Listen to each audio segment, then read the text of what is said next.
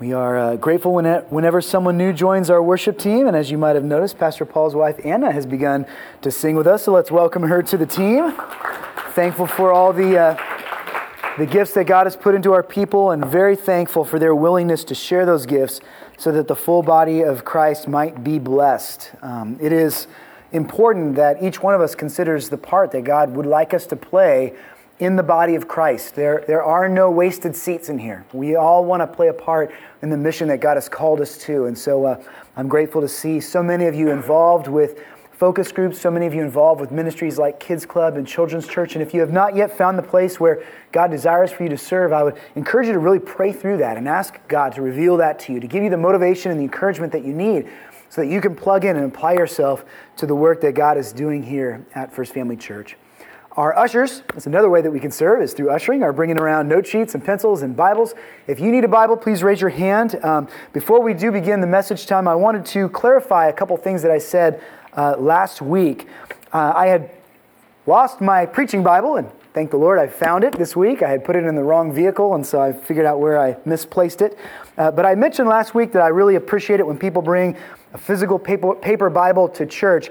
And I hope that I, I didn't come across the wrong way to you. If you use a phone with an app on it or an iPad, if you use an electronic means to worship God through the Word, please don't feel like a second-class citizen. That was not my intention at all, to make you feel like you got to have a paper Bible or it doesn't count. You know, that's not my, that wasn't my goal, okay? So I, I don't want you to feel that way. Mostly I was uh, more uh, harping on myself, because I know that whenever I go to a church, one of the things that I look for, first of all, is I look around to see if people actually bring a Bible to church. Because if you go to a church and you don't see a single Bible in anyone's hands, and especially if the pastor doesn't walk up to the pulpit carrying the Word of God, it makes it seem as though that church does not value the Word, that they don't really see a lot of importance in having that book be the foundation of all that they do. So I was more embarrassed myself for losing my Bible than anything else. So please, if you were offended last week, uh, we want you to seek God out, and there are some amazing technological resources that we can use today that our brothers in generations past have not been able to benefit from. So if you use an iPad or your phone, uh, don't feel embarrassed at all. We're grateful just to see you applying yourself to the, to the Word and letting it sink into your bones. And inevitably, the Word of God needs to be not in a book or on a tablet. It needs to be written on the fleshy tablets of our heart. And that is our goal, that God's Word would sink in deep, that we would walk in the truth because we are studying His Word and we are considering what it means and the directions that He has given to us through the things that He has revealed through the saints uh, over the years. So we are in Galatians chapter one today. And we would appreciate for you to either flip or turn or do whatever you need to do to get Galatians one in front of you. Uh, we're only going to be looking at one verse this morning. We're going to be looking at verse ten, because the idea that this one verse conveys has a wealth of relevance to the way that we approach our lives. It speaks to the very basic motivations that drive us to do the things that we do. And so leading up to this verse, the Apostle Paul, who was instrumental in starting the churches in the region of Galatia, began his letter with a brief introduction. It skipped some of the pleasant greetings that Paul usually writes in his letters. And so last week we were talking about why he was so to the point. We talked about a grave error that the Galatian churches were beginning to make, and that they were accepting a false version of the gospel that was not preached by Paul, was not preached by Barnabas and the other missionaries that initially started those churches. And Paul wants them to see how important it is for them to cling to the one true gospel as it was revealed to them from the Lord. So the key issue of this entire letter to the Galatians is not Paul. He's not the focus of the letter. The key issue is the gospel. It's God's good news that He wants to save wretched sinners like us and has made a way for that to be possible, a way that we could have never made on our own. That is the point of the book of the Galatian letter. And last week we talked about how the message is more important. It is greater than the messenger. And that holds true today. But because Paul is arguing for the true gospel, because he is the advocate to try to lead these people away from deception and back to truth, the people of Galatia, their opinion of him has some relevance. If the people of Galatia are being persuaded into thinking by these false prophets and these false teachers that Paul is an unreliable source of truth, if they have been told by these false teachers that Paul's not worthy of trust, then Paul needs to address that issue in his letter if he's going to have any hope of impacting them towards the true gospel. Otherwise, they're just going to write off the things that he writes as the opinions of a man with questionable integrity. So the first two chapters of Galatians are going to spend a good deal of time explaining why we should trust Paul's word about the gospel and why he is a messenger of the truth of God. So if you have your Bibles ready, we're going to be in verse ten of Galatians chapter one. It's just one verse. We're going to read it, and then we're going to digest it for the rest of our time together this morning. For am I now seeking the approval of man or of God? Or am I trying to please man? If I were still trying to please man, I would not be a servant of Christ. This question that Paul raises is a response to an accusation. Paul has continually had to defend himself. And as you read the other letters of Paul, you're going to see that this comes up again and again, where people are trying to undermine his ministry by attacking his character. And it is apparent that here, Paul is defending once again his character, who he is and why he's trustworthy.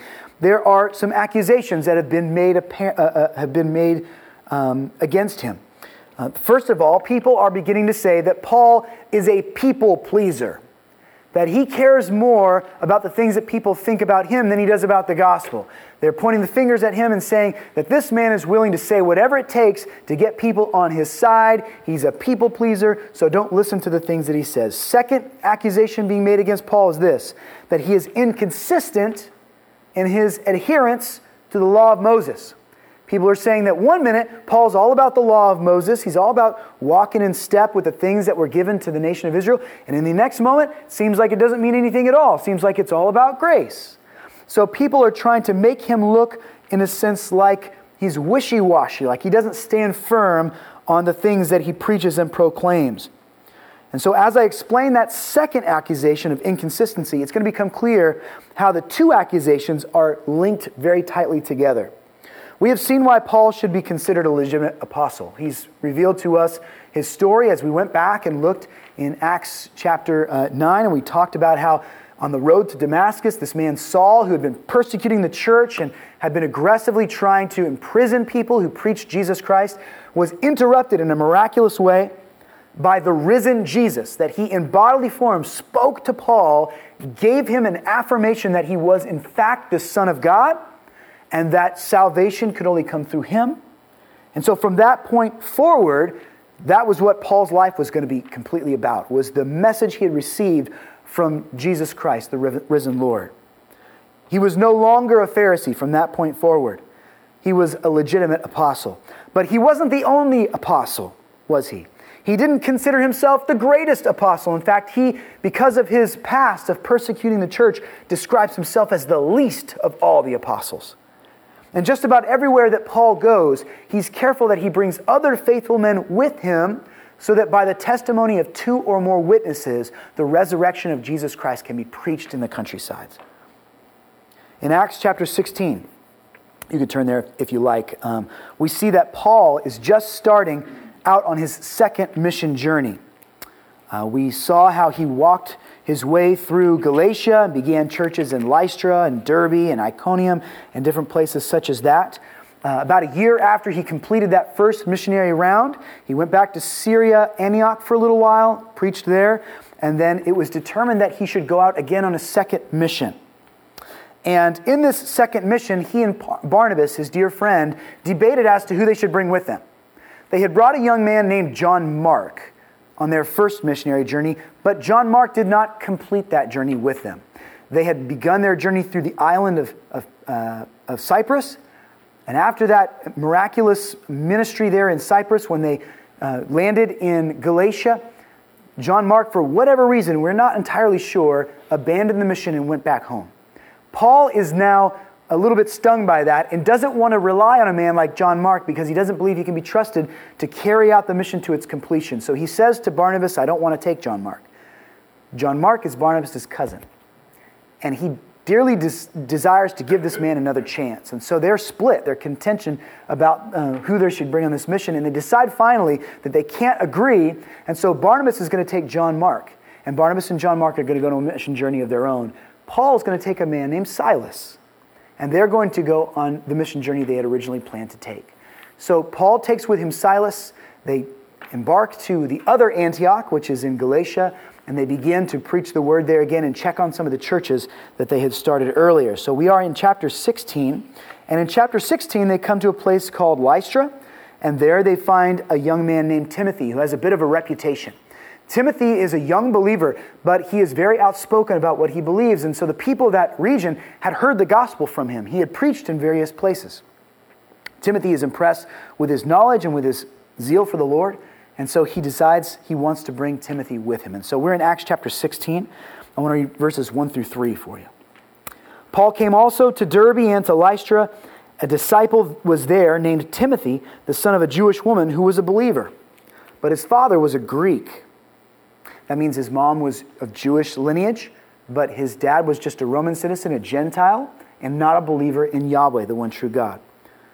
He was well spoken of by the brothers at Lystra and Iconium. Paul wanted Timothy to accompany him, and he took him and circumcised him because of the Jews who were in those places. For they all knew that his father was a Greek. So what we note there is that Paul desires to have this man, Timothy, works side by side with him. And if you've read the letters of First and Second Timothy, you know that he becomes a very close protege of Paul. He, he really benefits from his knowledge of the gospel.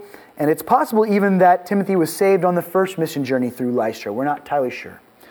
But Paul does something interesting before they embark on this journey together. He has Timothy be circumcised.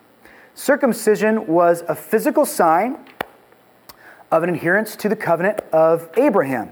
That one who took on circumcision was identifying themselves with the history of the Israelite people, uh, was identifying themselves with uh, the, the worship of God in the temple. And so it's a little bit curious here that Paul is going to have Timothy be circumcised before they stretch out on this journey, apparently because his father was a Greek. He had never been circumcised before. Um, it would seem almost like a step backwards, especially if you've read Acts fifteen. In Acts fifteen, there was a great controversy in the church in Jerusalem. They had heard reports of Gentiles coming to faith in Jesus Christ. They had heard that many who had no background with Judaism whatsoever were beginning to trust Jesus as this Savior of the world that God had sent to redeem sinners, even Gentile sinners. And so people in Jerusalem were beginning to argue back and forth. What do we do with all these non-Jewish Christians? The main question was, do we need to require them to follow all the laws of Moses? And it really got to the heart of salvation, which is what we're going to be discussing quite a bit as we work our way through the Galatian letter. Do these new Gentile believers just have to have faith in Jesus Christ? Or do they have to have faith in Jesus Christ and then also agree to follow all the laws of Moses? Well, there was much debate. And there was much back and forth. They prayed diligently in the church in Jerusalem. And then finally, they came to a conclusion together. And James, the half-brother of Jesus, announced that decision, that these Gentile believers would by no means need to take on circumcision. They would not need to keep the full law of Moses. They needed to have faith in Jesus Christ. And faith in Jesus Christ would get them to the grace that it alone can save us. That was a very, very important judgment in Jerusalem. So why, in chapter fifteen, is this decision made that circumcision is not necessary for salvation? And then we see Paul circumcising Timothy. It raises some question marks. Especially when, later on in the Galatian letter, we're going to read that Paul didn't require that of all his fellow missionaries. In Galatians chapter two, verse three, he speaks of a man named Titus, who was also a convert to the faith. And he says, but even Titus, who was with me, was not forced to be circumcised, though he was a Greek. So, Paul did not have Titus circumcised, but he did have Timothy circumcised. Do you see how some people could take knowledge of this and point to Paul and say, you're a hypocrite, you're not consistent? One day it seems like you're trying to please the Judaizers, those Jewish background Christians who believe that adherence to the law is critical to faith. You're having, you're having Timothy circumcised because you want to impress those people. You want to gain their favor. But then when they're not around anymore, and you're around all these Gentile believers in these outposts that are kind of farther away from Jerusalem, it seems then that you're happy to act as if you're a Gentile and say that the law has no meaning at all. Why are you such a hypocrite? possible that that's the kind of pressure that Paul was hearing from his opponents. Paul even says elsewhere in the Corinthian letter that he would become all things to all people. I'm sure this approach to ministry fueled the flames of those who were trying to discredit the man. First Corinthians chapter nine, verses nineteen through twenty-three. Paul writes, "For though I am free from all, I have made myself a servant to all, that I might win more of them. To the Jews I became as a Jew, in order to win Jews. To those under the law I became as one under the law, though not being myself under the law, that I might win those under the law. To those outside the law I became as one outside the law, not being outside the law of God, but under the law of Christ, that I might win those outside the law. To the weak I became weak, that I might win the weak. I have become all things to all people." Does it sound like maybe Paul is a people pleaser here? That he's really just concerned about people patting him on the back and telling him that he's done a great job and saying, "Hey, we agree with you. We're on your side." If Paul's opponents are right, and if Paul is primarily a people pleaser, that is a serious problem. It would be a very serious problem for a leader in God's church, and it would be a very serious problem for anyone who professes Jesus as Lord. Friends, it might surprise you today to hear that we cannot point our hearts towards pleasing people. That is not what we must do as believers. And I want to give you some very good reasons why that's a bad way to live your life if Jesus Christ has saved you. If you are trying to please people, you are setting yourself up for imminent disappointment. First of all, because what pleases people isn't always pure. If you're trying to please people, you may be, might be trying to satisfy somebody who wants something that they should not want. People want lots of impure things, and so we should not desire to please people who don't know really what they should be desiring in their lives in the first place. Genesis six five says, the Lord, this is, this is God speaking through the prophet about the state of the world right before Noah built the ark and the world was flooded. He says, "The Lord saw that the wickedness of man was great in the earth, and that every intention of the thoughts of his heart was only evil continually." I'd like to think we're doing better than then, but I can't totally say that we are. We live in a world where the sinful tendencies of man are constantly on display around us. Man desires what is impure often. So if we are going to set our hearts on pleasing man, then we might be setting our hearts on putting a smile on the face of man, but putting a frown on the face of God at the same time. What pleases people is often selfish by nature. A man is pleased when he gets what he wants. He often put up with it if you get what you want too, but man typically wants what he wants. So if I'm trying to please a person, then I might just very well be building into their selfish nature. I might be helping them build their kingdom instead of doing what God knows is very best for the kingdom of heaven, for all the people of the earth. What pleases people is often short-sighted. It sees what is here and what is now. It ignores the big picture issue for the sake of what is right here in front of us. We need to be wiser than that. We've got to see beyond the here and the now. And there's no one who sees beyond the here and now better than God. So if we're going to try to please anyone in this life, we should try to please the one who sees the big picture of history, not just the big picture of our lives, not just the big picture of this year. We should try to please a God who knows all things and sees how everything is going to play out in time. What pleases people is often perverted and cruel and destructive. I know this is kind of a lighthearted point, but isn't it a little embarrassing that we laugh so easily at the misfortune of other people? How many of you have watched the show America's Funniest Home Videos, which might as well be retitled America's Funniest Home Tragedies, caught on tape so that you can laugh at them, right? How many of you, and you might be guilty to admit this, but you see a home video of a, of a man playing ball with his kid, and he puts the tee there on the ground, and the kid's got the bat, and he's raring to go, he's ready. And he's, the dad sets the ball on the tee, and you don't say it out loud, but in your mind, you're really hoping that when that kid unloads on that ball, it goes right where it shouldn't go. You want to see it so you can laugh at it. You want to see this guy doubled over in pain. You want to see it bounce off his head. You want to see something funny. That's the heart of man. We desire things that we should not desire. We are entertained by things that should turn us off, but for some reason we can't stop watching the train wreck. The heart of man is deceitfully wicked and evil beyond all things, and so we've got to be careful about trying to please people who may very well be pleased by what is wrong and what is detestable to the Lord God.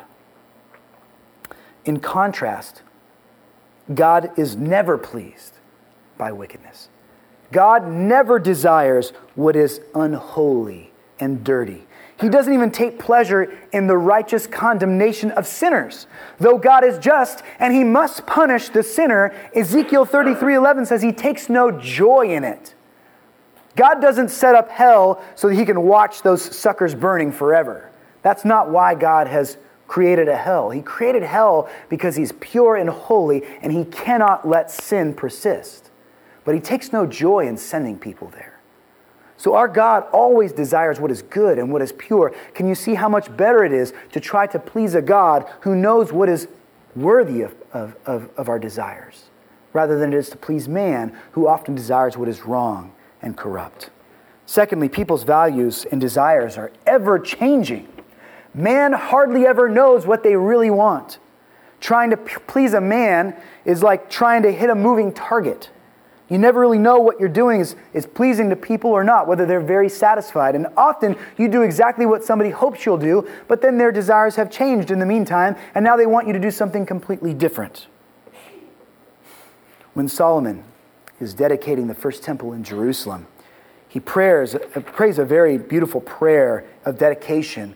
Uh, and we learn a lot through that prayer, a lot about God, a lot about his nature and character. And he says in First Kings eight, verse thirty-nine, says, "Then hear in heaven," as he prays out, "your dwelling place, and forgive and act and render to each whose heart you know, according to all his ways. For you, God, you only know the hearts of all the children of mankind."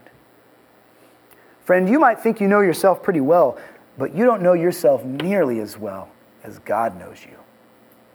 And as much as you might know even your spouse or your child, someone that you have spent years and years walking beside, God knows their heart better than you ever will. God is the only one who really knows the depth of the heart. And so when we try to please people, we're often trying to please somebody who doesn't even really know what they want. That's an exercise in futility. Guys, how many times have you really thought, this year, for my wife's birthday, or for Christmas, I got the perfect idea for a gift? And you went to great lengths to get that gift and to, to hide it from her, so it'd be a surprise, and, and you got it all wrapped up nice, and then you you know you, you present it to her on that special day, and she opens it up, and you're waiting for, and you get, hmm, thanks. And you know that your wife doesn't want to crush your heart, and so she gives you that whole, oh, that was really thoughtful. Yeah, thank you for thinking of me. But you know in your heart of hearts that you absolutely missed the mark, that you could not be further from what she really wants, and that somewhere hidden in that complex female heart is something that she hoped you would dig out and discover, but you just, you totally missed it. It's hard, it's frustrating to try to please people because what they want changes. What they want is often shifting and different one day to the next. People can't decide what is best for them.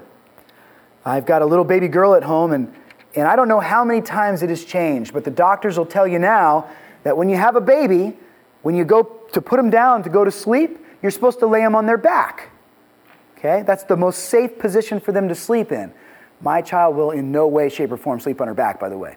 So I don't know how I'm supposed to accomplish that. So I just think back to about five or seven years ago when they said, okay, the only way you should lay your baby down is on her belly. Because if you lay her down on her back, she might spit up and then the fluid would go into her lungs. We can never figure out what we really think is best. Human beings are constantly changing the script. We're constantly coming up with new information or a better testimony that changes our ideas. So just when you thought you hit the mark and you've pleased man, man is not pleased again. Human beings can't make up their mind about what's going to make them happy. But in contrast, friends, In contrast, God is never changing. God knows what is best. He's not hoping that if he asks you to do this and then you do it, he's hoping that'll give him enough satisfaction to be happy with you. No, God knows exactly what you need to do. He knows exactly what he desires for you to do, and he knows exactly how to provide you the means to get it done. Numbers twenty-three nineteen reminds us of how different God is from human beings. God is not man that he should lie, or a son of man that he should change his mind. He has said, and will he not do it? Or has he spoken, and will he not fulfill it? The first thing we see in that passage of Scripture as you look at it is that God and man are intrinsically different beings. And one of the things that is so different about God, one of the things that I have come to love so much, is that God does not change a bit. He is always what he is. He will always be perfectly pure, perfectly righteous, perfectly knowledgeable. And just think about it. If he's already all those things, if he's perfectly mighty and knowledgeable and righteous and pure, any kind of a change from that would be a corruption. You can't improve on perfect, can you? So God must always be what he has always been. That is the nature of God. And we can't handle that because we're constantly changing. So it's hard for us to wrap our minds around the fact that God knows. But wouldn't you much rather try to be pleasing to one who tomorrow he's going to demand the same thing of you that he did today? And he's not going to, in four days from now, change his mind or or, or have a, a whim and suddenly he wants you to do something totally different. This God that we have come to worship today has revealed himself to us through the Scripture. And this Scripture, he tells us, will endure forever. So what he has revealed about us never goes out of style. It never becomes obsolete. It never needs an update, because it is God's perfect word. Isaiah forty-six, verses ten through eleven says, declaring the end from the beginning, and from ancient times things not yet done, saying, my counsel shall stand, and I will accomplish all my purposes. Calling a bird of prey from the east, the man of my counsel from a far country, I have spoken, and I will bring it to pass. God says, I have purposed, and I will do it. I want to be led by that. I don't want to be led by human beings who maybe have an idea that they think is going to be great until they actually try to put it into practice. And then they've got to constantly flex and, and adjust and, and change the scheme because it didn't work out quite how they wanted it to work out. Friends, it is a much better investment in our time and energy to try to be pleasing to the Lord God, who is consistent and steadfast, than it will ever be trying to please people. And thirdly, pleasing people will inevitably divide our allegiance. We cannot serve God the right way if we are also trying to please people.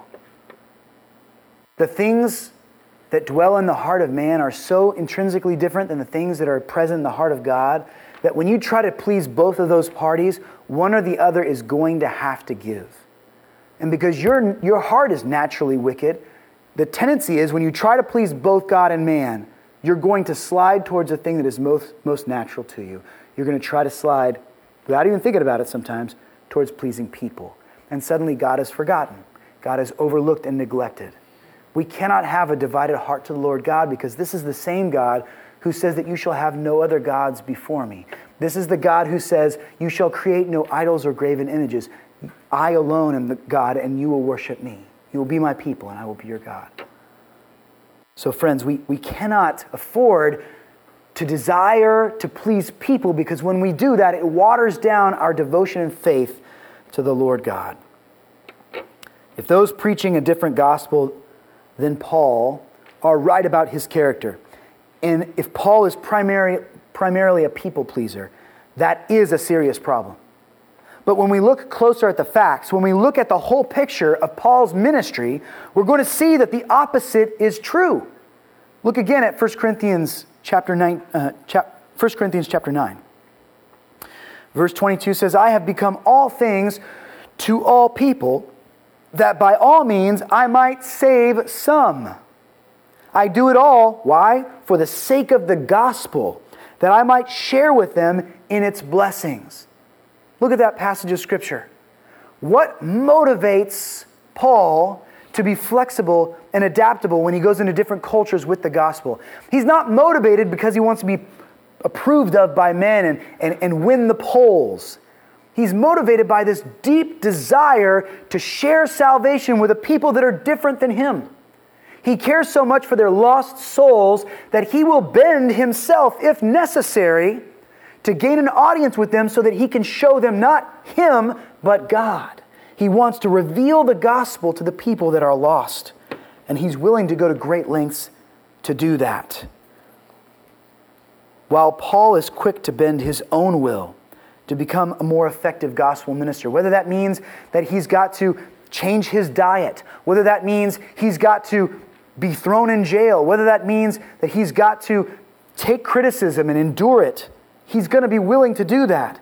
But he is adamantly against bending the message of God. The gospel can never change.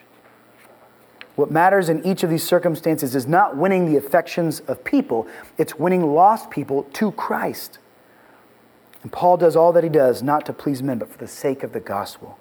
And that, friends, is why he asked Timothy to be circumcised before their missionary journey. Paul looked at the places they wanted to visit, and he knew that if he tried to reach out to the Jews in the areas that he was going to, because Paul definitely was an apostle to the Gentiles, but he preached to the Jews as well. He preached to all peoples. And he knew that if he goes into these territories and he reaches out first to the Jews, usually through the synagogue, and if he's got a man who's preaching alongside him who is not circumcised, then the Jewish people are going to really struggle to listen to what he has to say. They were biased in such a way that they would shut Timothy down if they didn't think that he was in some way connected to them.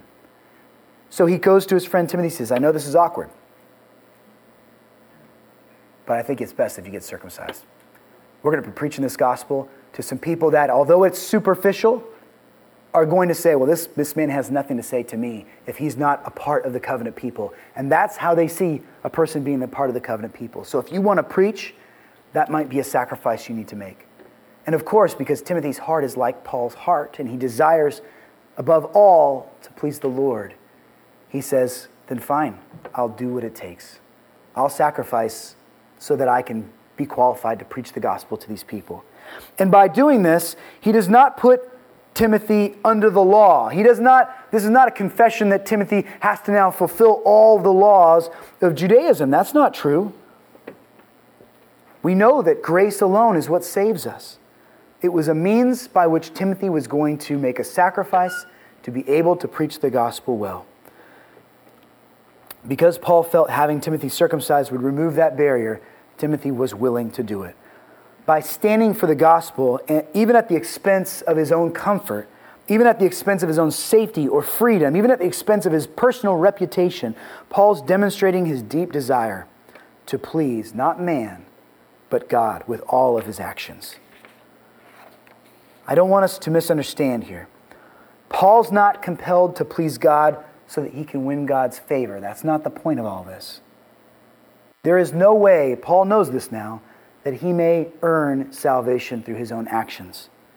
In fact, he's going to battle against that very mistake as the letter to the Galatians unfolds. He's going to make strong arguments to them that their actions, their deeds, in no way qualify them for salvation. In no way do they earn them a reward from the Lord God. But the primary thing that motivates all of Paul's actions is love for God that supersedes every other love that he has. That primary love drives Paul. And it's not that Paul doesn't love people. When we say, do not be a people pleaser, that doesn't mean don't care about people. It means that your motivation for doing whatever you do in obedience to the Lord cannot be the approval of the people around you. It must always be the Lord God. Paul loves people, but he loves God more. And God's desires are more important to him than the pleasures of men. See how he expresses this in some of his other writings. First Thessalonians chapter two, verse four, Paul writes, but just as we have been approved by God to be entrusted with the gospel, so we speak, not to please man, but to please God who tests our hearts. See how heavy Paul takes this, this burden? He says, just as we have been approved by God to be entrusted with the gospel. He realizes it's not his gospel in the first place. So this whole mission is not about him. It's not about him sharing his views and his opinions or his scheme for salvation with anybody. It's about what God has revealed to him. He is simply a steward of that good message. And he says, we speak not to please men, but to please God who tests our hearts. How many of us have fallen into the error of letting other people grade our lives and treat us as if they get to decide whether what we do is right or wrong? How many times have we questioned even our faith because somebody that we respected and admired thought low of us because of our faith? And so we step back and say, wow, if that person doesn't respect me, if they don't agree with me, if they are disappointed in me, that should I really believe in Jesus Christ? Should I follow him the way that I'm following him? Man has no business grading the test. God is the one who tests the heart of man, God alone. So he is the one we should desire to please. First Corinthians four, verses one through five. This is how one should regard us, as servants of Christ and stewards of the mysteries of God. Again, he's echoing that, that concept that he shared in First Thessalonians two, that they've been entrusted with the gospel. Verse two, moreover, it is required of stewards that they be found faithful. But with me it is a very small thing that I should be judged by you or by any human court. In fact, I do not even judge myself. For I am not aware of anything against myself, but I am not thereby acquitted. It is the Lord who judges me. Therefore, do not pronounce judgment before the time, before the Lord comes, who will bring to light the things now hidden in darkness, and will disclose the purposes of the heart. Then each one will receive his commendation from God. Paul is, is not desiring to please people. That is not his whole goal or scheme. He desires to be judged only by God. So if the false prophets who are coming into Galatian churches and teaching mistruths are misrepresenting him, he doesn't defend himself because he wants their approval. He's defending himself because he carries the gospel as a steward of the truth. And he doesn't want the Galatians to be hindered from the truth by these deceptive lies of his opponents. Paul's stance is consistent throughout his ministry. And though he will go to great lengths to reach unbelievers, he is determined never to compromise the truth to please man. If he did, that would render his outreach null and void, and he realizes that. So friends, how do we identify in our own lives whether we ourselves are falling into this trap of becoming people pleasers? How do we look at our own selves and say, what am I doing? And it, it might not come until you spend a good deal of time praying that the Lord will open your eyes to these things, because it is so second nature for us. We are creatures who desire community. We want to be a part of something bigger than ourselves. That's one of our driving instincts. And that helps us when we get into the church to be a part of the church, but it can also hinder us if that becomes more important than our desire to belong with God. So you might need to really pray and ask God to search your life and show you, reveal things that you need to see where you've got to dial it back. And you've got to realize that my motivations are, are not right here. I'm trying to be approved of by men in this situation. I'm doing this for the applause of people when in reality, I should be doing this for the glory of the Lord. For myself, I know from experience that I've had to learn that lesson through disappointment several times. When you work so hard to gain the approval of that important person in your life, and you just can't seem to get it. It's taken me a long time to step back and realize that's not what I need to be chasing anyway. I need to be putting my hope and trust in the one who truly loves me. And if this other person doesn't approve of me, if this person doesn't think I'm good enough, okay, they're not my God anyway. The one opinion that matters the most is the opinion I'm going to care about. So ask yourself, when people get upset at me, when people are disappointed, why is that a problem? Why am I so heartbroken over it? Do I take it too personally? Do I take it too seriously when I think somebody might be a little bit upset at me?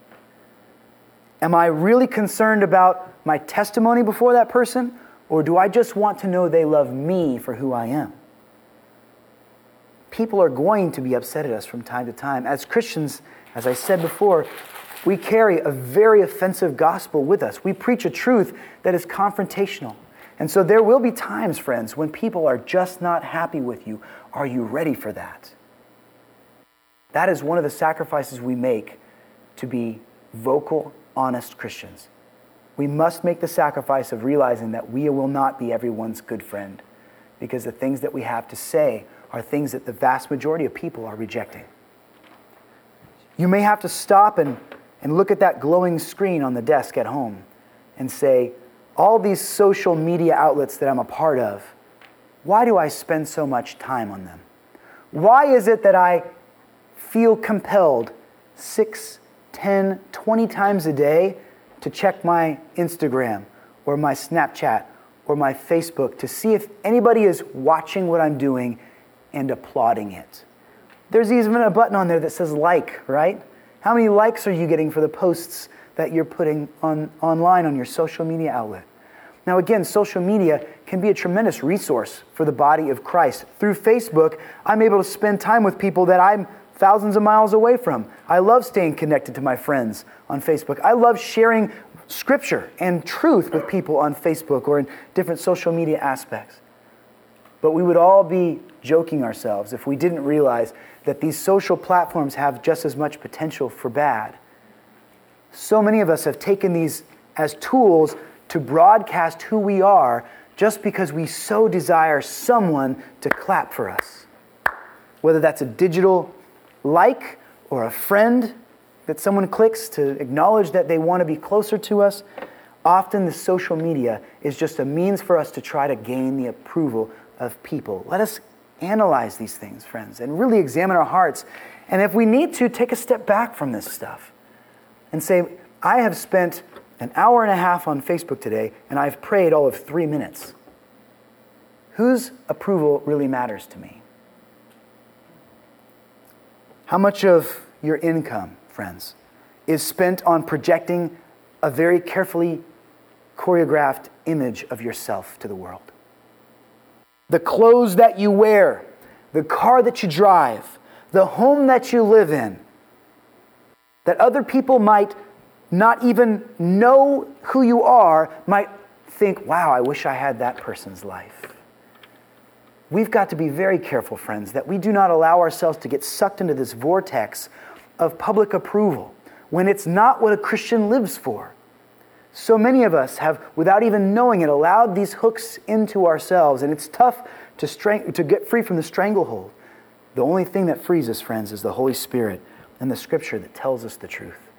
That all the opinions of a bunch of strangers really should not matter a whole lot to you.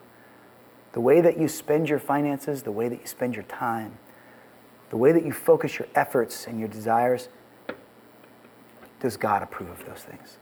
Is He pleased by what you're doing? Paul knows how dangerous it is to try and please people. The last part of verse ten is a confession of sorts, isn't it? Let's look back to our original verse, Galatians chapter one, verse ten, where the Apostle Paul says, if I were still trying to please men, I would not be a servant of Christ. Look at that little word, still. What does that mean? That means that Paul is not speaking theoretically here. He is teaching us out of the wealth of his experience. For much of Paul's life, he has fallen into the very same trap that many of us need to shake free from. He was a Pharisee, a man who lived for the approval of others as he tried to keep meticulous rules and laws that were added to the law of Moses. It gave him happiness and peace to see others applaud him and to see him as a holy and religious man. He describes it in some ways in Philippians three, verses four through seven, where he says, though I myself have reason for confidence in the flesh also, if anyone thinks he has reason for confidence in the flesh, I have more. Circumcised on the eighth day, of the people of Israel, of the tribe of Benjamin, a Hebrew of Hebrews. As to the law, I was a Pharisee. As to zeal, I was a persecutor of the church. As to the righteousness under the law, I was blameless.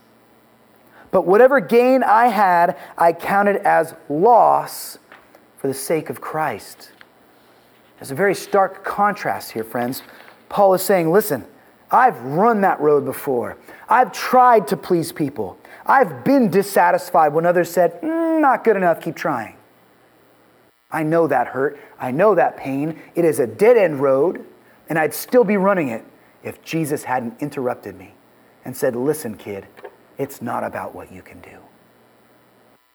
Why are you forcing yourself against Christ? He has come to save you through his perfect work. Pleasing people isn't Paul's goal any longer. He's come to realize through God's divine intervention that the only way that he can be approved of by God is by the hand of God himself. We can rejoice and celebrate here today, church, that God can set us free from so much of this burden that doesn't even have to be carried anymore. You might go home at night and think, why am I so lonely? Why don't people approve of me? You don't have to let people's approval or disapproval of you define you. You're a child of God if you trust in Jesus Christ. He looks down upon your life with joy, seeing the truth of his son's sacrifice alive in you, the one who was lost but now is found. He rejoices over you. Don't let the opinions of your peers define your character. Don't let the ideas of the world tell you how you're going to spend your time and your energy and your efforts. Know that there is someone greater than any man, woman, or child. There is a God who spoke all things into creation, and he loves you. And you don't have to do anything to earn that affection from him. Please him, not to gain his love, but because he has given you that love freely already. Commentator Philip Ryken writes, "Consider what the gospel says. It does not tell us what we have to do to please God. It announces that God is already pleased with us through the death and resurrection of Jesus Christ, his Son." Be free, brothers and sisters, in the knowledge that it is not about what we can accomplish or do. It is all about the work of Jesus Christ. Would you bow your heads with me as we close in prayer? God, what a, what a terrible deception has made its way through Christianity throughout the world, Lord, where so many of us who have been set free from sin and have been shown the grace of Jesus and have learned the fabulous truth, Lord, that we don't have to prove our worth because God has done that already through Christ, Lord. What a deception that we now find ourselves again crawling back into the old ways where we desire to be approved of by the world. This is one of Satan's greatest tricks right now, that he would try to teach the church this false doctrine, that if we're going to be relevant to the world, then the world must like us, that the lost world must approve of all of our doctrines, Lord God. Let us not be fooled like that. We know, Lord God, that the things of truth hurt the heart of man, but that the death, burial, and resurrection of Jesus Christ is the only thing that can heal the heart of man. God, let us find our identity in you. Let us be approved of by you. God, I pray that every good deed that we do would not be done because we want to earn something from you, Lord God, or prove that we're good, but rather it would be done because we are grateful for all that you have done for us. Amazing God, please help us to love you better, to love you first, to love you most. We thank you for all these things in Jesus' name, God. Amen.